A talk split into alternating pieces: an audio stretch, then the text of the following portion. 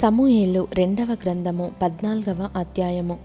రాజు అబ్షాలోము మీద ప్రాణము పెట్టుకొని ఉన్నాడని సెరూయా కుమారుడైన యోవాబు గ్రహించి తెకోవ నుండి యుక్తిగల యొక్క స్త్రీని పిలువనంపించి ఏడ్చుచున్న దానవైనట్టు నటించి దుఃఖవస్త్రములు ధరించుకొని తైలము పూసుకొనక బహుకాలము దుఃఖపడిన దానివలె నుండి నీవు రాజునొద్దకు వచ్చి ఈ ప్రకారము మనవి చేయవలెనని దానికి బోధించెను.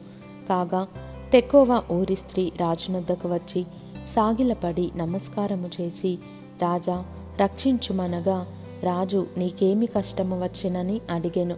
అందుకు ఆమె, నేను నిజముగా విధవరాలను, నా పెనిమిటి చనిపోయెను, నీ దాసినైన నాకు ఇద్దరు కుమారులు ఉండిరి, వారు పొలములో పెనుగులాడుచుండగా విడిపించువాడెవడును లేకపోయినందున వారిలోనొకడు రెండవ వాణ్ణి కొట్టి చంపెను.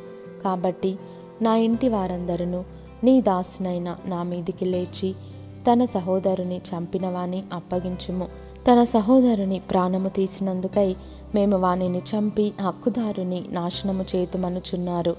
ఈలాగున వారు నా పెనిమిటికి భూమి మీద పేరైనను శేషమైనను లేకుండా మిగిలిన నిప్పురవను ఆర్పివేయబోవుచున్నారని రాజుతో చెప్పగా, రాజు నీవు నీ ఇంటికి పొమ్ము, నిన్ను గురించి ఆజ్ఞయిత్తునని ఆమెతో చెప్పెను. అందుకు తెకోవ ఊరి స్త్రీ, నా ఏలినవాడా రాజా, దోషము నా మీదను నా తండ్రి ఇంటి వారి మీదను నిలుచునుగాక, రాజునకును రాజు సింహాసనమునకును దోషము తగులకుండునుగాక అని రాజుతో అనగా, రాజు ఎవడైనను దీనిని గూర్చి నిన్నేమైనా అనిన ఎడల వానిని నా యొద్దకు తోడుకొని రమ్ము, వాడికను నిన్ను ముట్టకయుండునని ఆమెతో చెప్పెను.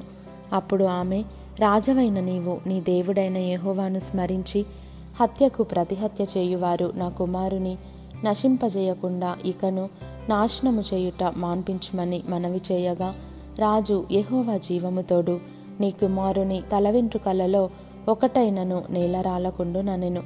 అప్పుడు ఆ స్త్రీ, నా ఏలిన వాడవగు నీతో ఇంకొక మాట చెప్పుకొనుట నీ దాసినగు నాకు దయచేసి సెలవిమ్మని మనవి చేయగా, రాజు చెప్పుమనెను. అందుకు ఆ స్త్రీ, దేవుని జనులైన వారికి విరోధముగా నీవెందుకు దీనిని తలపెట్టియున్నావు? రాజు ఆ మాట సెలవిచ్చుట చేత తాను వెళ్ళగొట్టిన తన వాణి రానియక తానే దోషియగుచున్నాడు. మనమందరమును చనిపోదుము గదా, నేలను ఒలికిన మీదట మరలా ఎత్తలేని నీటి వలె ఉన్నాము. దేవుడు ప్రాణము తీయక తోలివేయబడినవాడు తనకు దూరస్థుడు కాకయుండుటకు సాధనములు కల్పించుచున్నాడు. జనులు నన్ను భయపెట్టిరి గనుక నేను దీనిని గూర్చి నా ఏలినవాడవగు నీతో మాటలాడవచ్చి తిని. కాబట్టి నీ దాసురాలనగు నేను రాజు తన దాసినగు నా మనవి చొప్పున చేయునేమో. రాజు నా మనవి అంగీకరించి దేవుని స్వాస్యము అనుభవింపకుండా నన్నును నా కుమారునిని నాశనము చేయదలిచిన వాని చేతిలో నుండి తన దాసినగు నన్ను విడిపించునేమో అనుకొంటిని. మరియు నీ దేవుడైన యెహోవా నీకు తోడయున్నాడు గనుక నా ఏలిన వాడవును రాజవునగు నీవు దేవుని దూత వంటి వాడవై మంచి చెడ్డలన్నీయు విచారింప చాలియున్నావు. కాబట్టి నీ దాసినగు నేను నా ఏలిన వాడగు రాజు సెలవిచ్చిన మాట సమాధానకరమగునని అనుకొంటి ననెను. రాజు నేను నిన్ను అడుగు సంగతి నీవెంత మాత్రమును మరుగు చేయవద్దని ఆ స్త్రీతో అనగా, ఆమె నా ఏలిన వాడవగు నీవు సెలవిమ్మనెను. అంతట రాజు, యోవాబు నీకు బోధించెనా అని ఆమెను అడిగినందుకు ఆమె ఇట్లనెను, నా ఏలిన వాడవైన రాజా, నీ ప్రాణముతోడు చెప్పిన దానిని తప్పక గ్రహించుటకు నా ఏలిన వాడవును రాజవునగు నీ వంటివాడొకడును లేడు. నీ సేవకుడగు యోవాబు నాకు బోధించి ఈ మాటలన్నిటినీ నీ దాసినగు నాకు నేర్పెను. సంగతిని రాజుతో మరుగు మాటలతో మనవి చేయుటకు నీ సేవకుడగు యోవాబు ఏర్పాటు చేసెను. ఈ లోకమందు సమస్తమును ఎరుగుటయందు నా ఏలిన వాడవగు నీవు దేవదూతల జ్ఞానము వంటి జ్ఞానము గలవాడవు.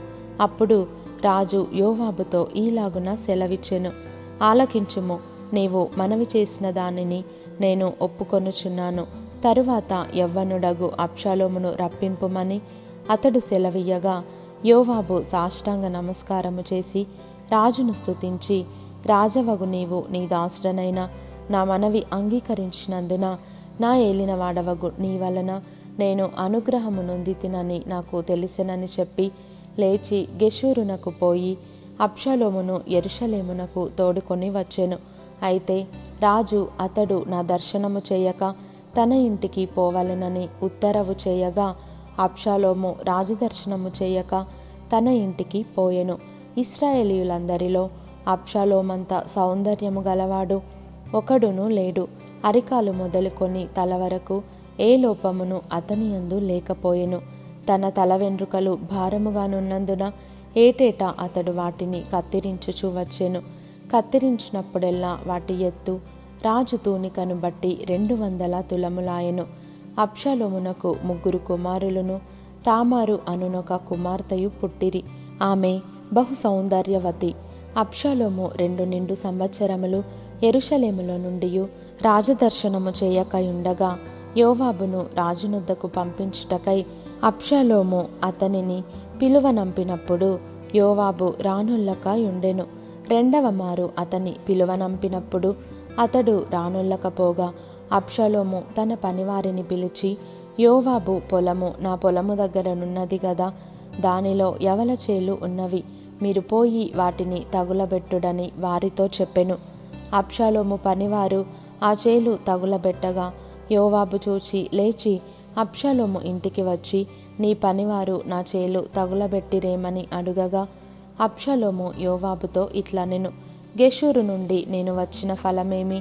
నేను అచ్చటనేయుండుట మేలని నీ ద్వారా రాజుతో చెప్పుకొనుటకై రాజునొద్దకు నిన్ను పంపవలెనని నేను నిన్ను పిలిచి తిని రాజదర్శనము నేను చేయవలెను. నాయందు దోషము కనబడిన ఎడల రాజు నాకు మరణశిక్ష విధింపవచ్చును. అంతట యోవాబు రాజునొద్దకు వచ్చి ఆ సమాచారము తెలుపగా రాజు అబ్షాలోమును పిలువనంపించెను. అతడు రాజునొద్దకు వచ్చి రాజసన్నిధిని సాష్టాంగ నమస్కారము చేయగా రాజు అబ్షాలోమును ముద్దు పెట్టుకొనెను.